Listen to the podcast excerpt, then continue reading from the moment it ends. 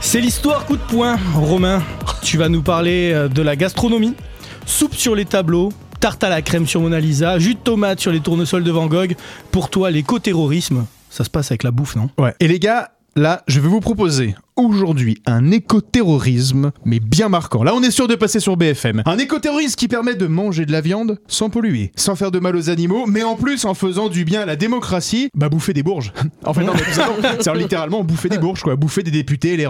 Partez à la chasse avec une lance, un appât, une proposition de poste en RH au slip français ou autre au grade de la fils de puterie, et hop, à table En vrai, ça règle tellement de problèmes si on les mangeait tous. Attention toutefois, euh, si vous chassez du LREM en ce moment, je conseillerais plutôt de chasser, de manger des mâles. Hein, si vous voulez éviter qu'ils aient trop drogué la viande. Le filet de centris sauce MDMA, sur le moment, c'est hyper cool, mais putain, bonjour la descente. Hein. Autant le bouillon d'abat sauce bourgogne, je recommande, autant le bouillon d'abad sauce bigogne, Ouaf, tu plaindrais mon suçant side barrette.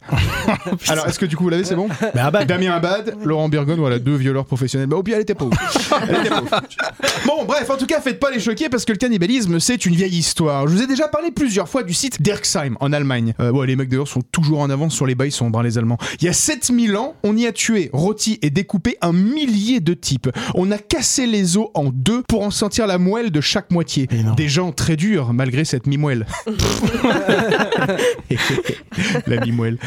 Euh, les crânes du coup ont été coupés aussi pour en faire des coupes, pour en faire des verres. Et ça c'est une idée de génie. Enfin je veux dire c'est de la vaisselle ultra écolo. En plus là pour le coup tu prends un crâne de l'ROM, tu l'ouvres, t'as rien à vider, c'est propre, c'est clean, le boulot est déjà fait. Faut s'inspirer un peu quoi. Bon après c'est une époque, euh, les mecs avaient quand même bien la dalle. Hein. Rémi, euh, je pense que les meufs t'auraient vachement maté certes, mais peut-être pas pour les bonnes raisons tu vois. genre. Salut Rémi, ça va? Petit Bah ouais, cochon tranquille. rôti là. Alors Rémi, comment vas-tu? Bah ça va, tranquille. Bah c'est pas grave, on attendra. Et bon, puis alors Josquin, désolé, mais bon, quand tu vois la quantité de viande, euh, c'est Hansel et Gretel le truc. bah là, on a- on n'a plus qu'à ronger son frein, il en a même pas.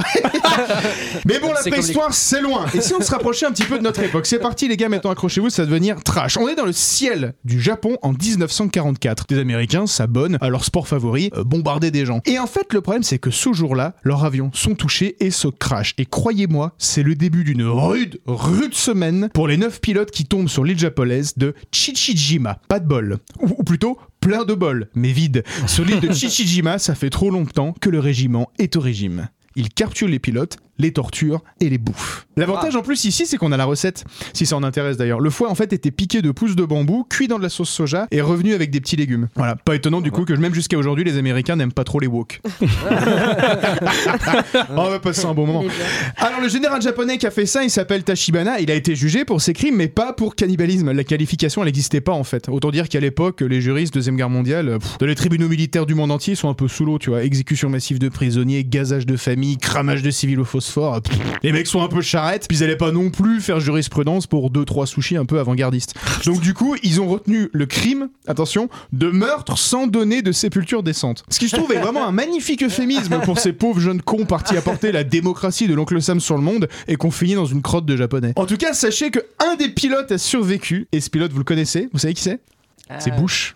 Mais non. Si, Bouche Bush le père. C'est Bush vrai le père. Eh ouais, c'est c'est Bush père. Il a, c'est- en fait, il a réussi à s'écraser loin de l'île, à pas se faire bouffer. C'est le seul. Ce qui est bien dommage, d'ailleurs, c'est qu'il n'ait pas organisé un stage de chute libre euh, au Japon à son con de fils, euh, qui avait quand même plus sa place dans un California Roll menu B12 qu'à la Maison Blanche. Bon, globalement, qui est à être bouffé, j'avoue que je laisserais plus volontiers ma viande à des Japonais qu'à des Allemands. Je trouverais déshonorant d'être servi avec du chou, être mangé, c'est déjà pas simple, mais en plus dans un plat dégueu qui fait péter, j'aurais vraiment été désagréable jusqu'au bout. Mais continuons.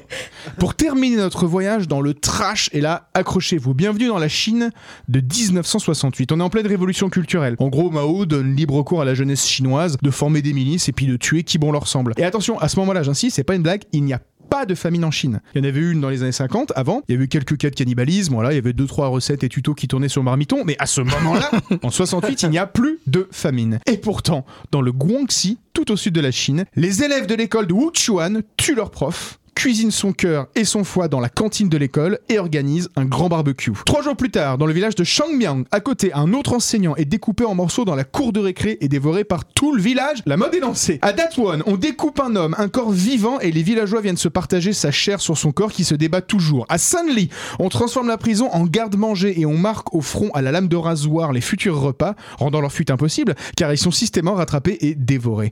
Des banquets de chair humaine ont lieu partout et des stars émergent, notamment Wang Wenliu, commissaire Re, hein, c'est une femme du peuple, qui collectionne les parties génitales qu'elle distille dans l'alcool. C'est de la liqueur de burne. Et ça, c'est ça, et ça, c'est le Dijon que tu vois pas arriver, tu vois. C'est vraiment le moment un peu trashouille de rendez-vous en terrain connu. C'est du saké Pour conclure le repas, je vous propose le café trois couilles. Épisode. voilà, en côté, c'est un épisode unique de cannibalisme massif justifié, non pas par la faim, mais par la haine. Ils ont littéralement bouffé du bourge, du trait, du capitaliste. Allez, en vrai, sincèrement, moi j'aime pas trop la violence. Je peux pas humainement euh, souhaiter voir un jour une brochette de chiapa. Tu vois, je peux pas décemment espérer un jour connaître la saveur d'un filet de Gérard Larcher rôti en cuisson longue dans une croûte de morille au vin jaune accompagné d'un jus madérisé de bol. Pardon. Excusez-moi, pardon. Bon, en tout cas, les IMD, franchement, steak de député, soupe purée sur les tableaux, l'éco-terrorisme de demain sera alimentaire. Et si on veut que le monde change, il va pas falloir qu'on manque de mordants. Merci beaucoup. Bah, bravo Romain. Bravo. Franchement. Abonnez-vous, likez et partagez notre podcast Louis 1664 à retrouver bien évidemment en intégralité sur vos applications de podcast préférées. Louis 1664, c'est l'émission Histoire et Humour. Josquin, Romain, Rémy et leurs invités vous accueillent à leur table pour donner à l'histoire la saveur d'un apéro entre amis.